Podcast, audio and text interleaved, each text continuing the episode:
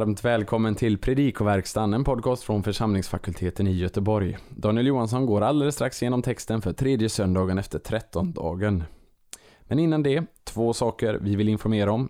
Det första är att FFG har en kvällsbibelskola också våren 2023. Då det under ett antal tillfällen mellan 20 februari och 24 april kommer att samlas människor här på FFG för att följa Johannes första brev som Torbjörn Johansson leder bibeltimmar i.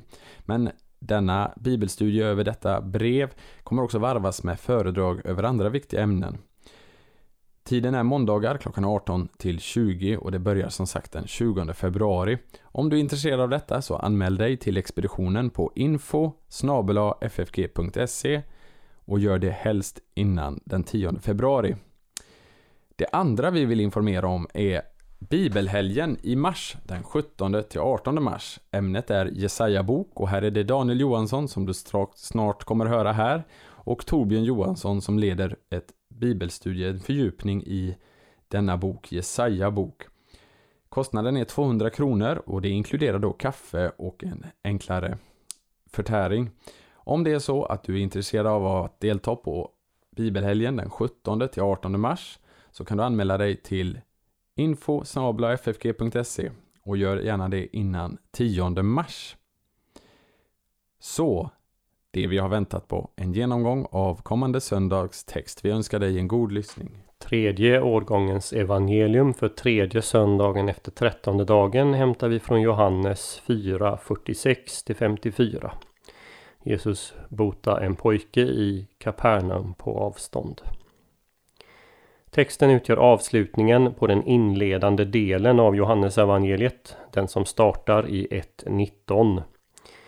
Berättelsen anknyter på flera sätt till Jesu första tecken vid bröllopet i Kanan som vi läser om i början av kapitel 2.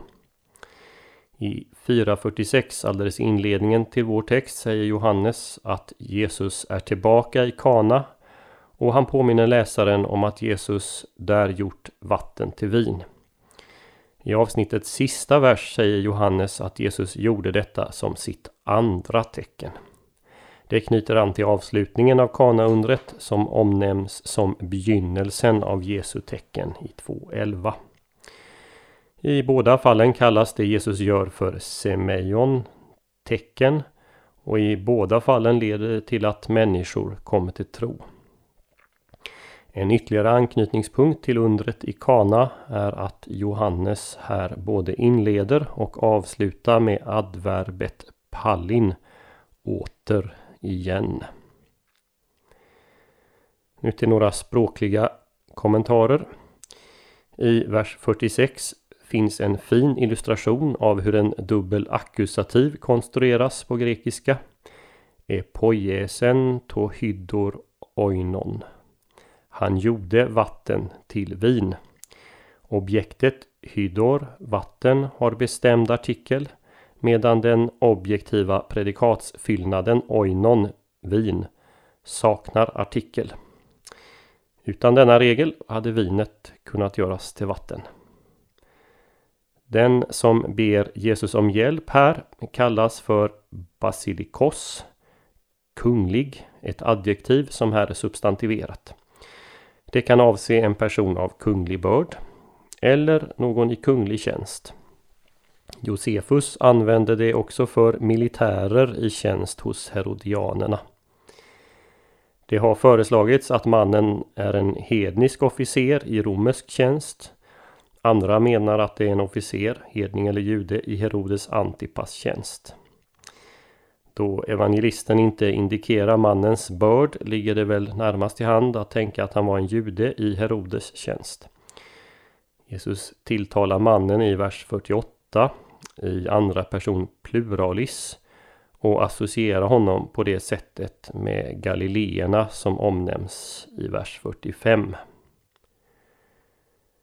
Notera vidare att tre olika beteckningar används om den sjuke.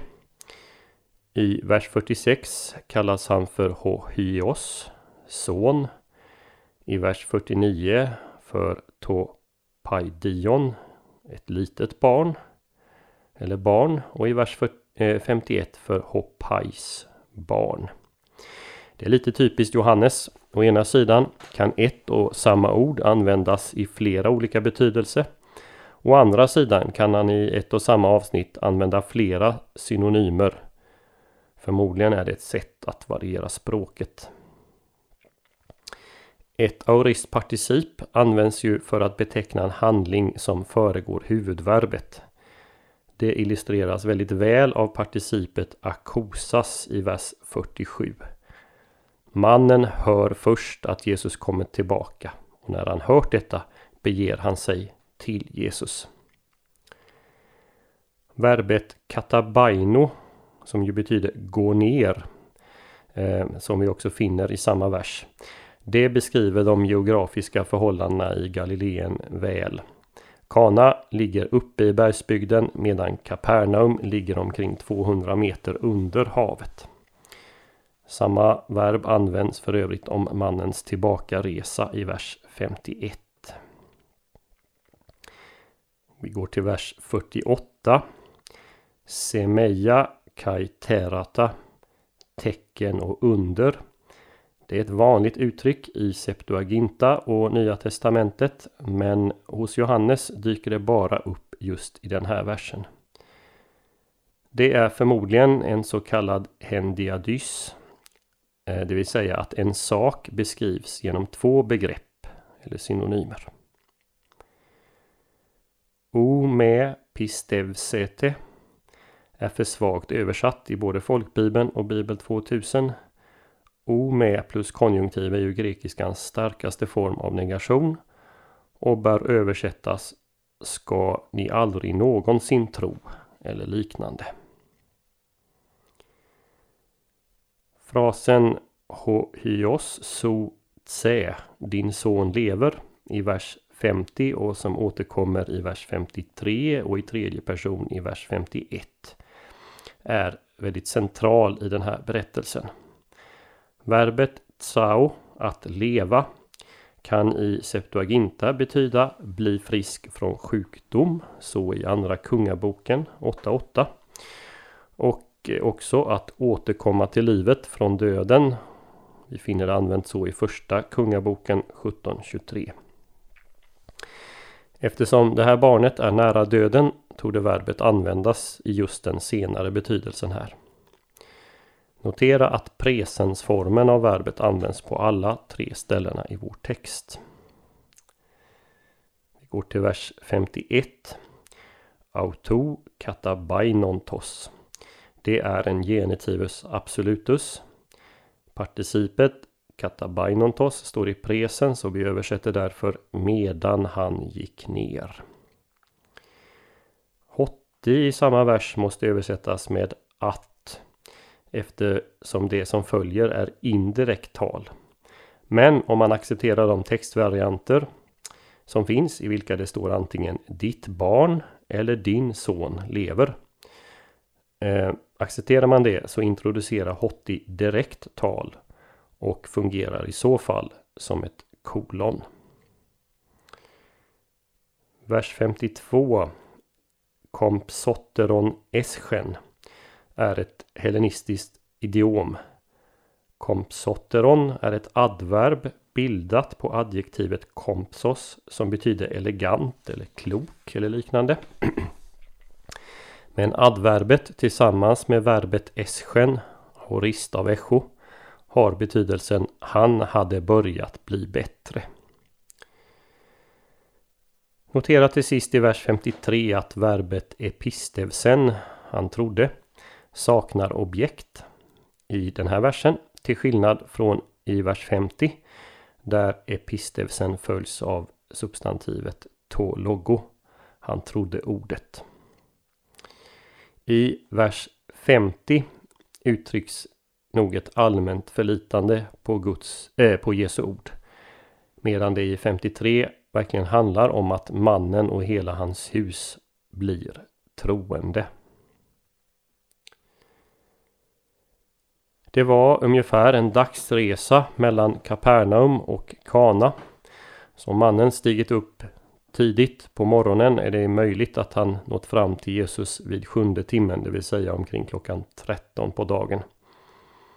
Mannen hinner alltså inte tillbaka samma dag utan kanske halvvägs. Det är därför först nästa dag, som Johannes också noterar, han tjänare möter honom. De här små detaljerna i texten indikerar att författaren kände till de geografiska förhållandena i Galileen väl. Som redan noterats finns det viktiga paralleller mellan det här helandet och vinundret i Kana. Det finns ytterligare en.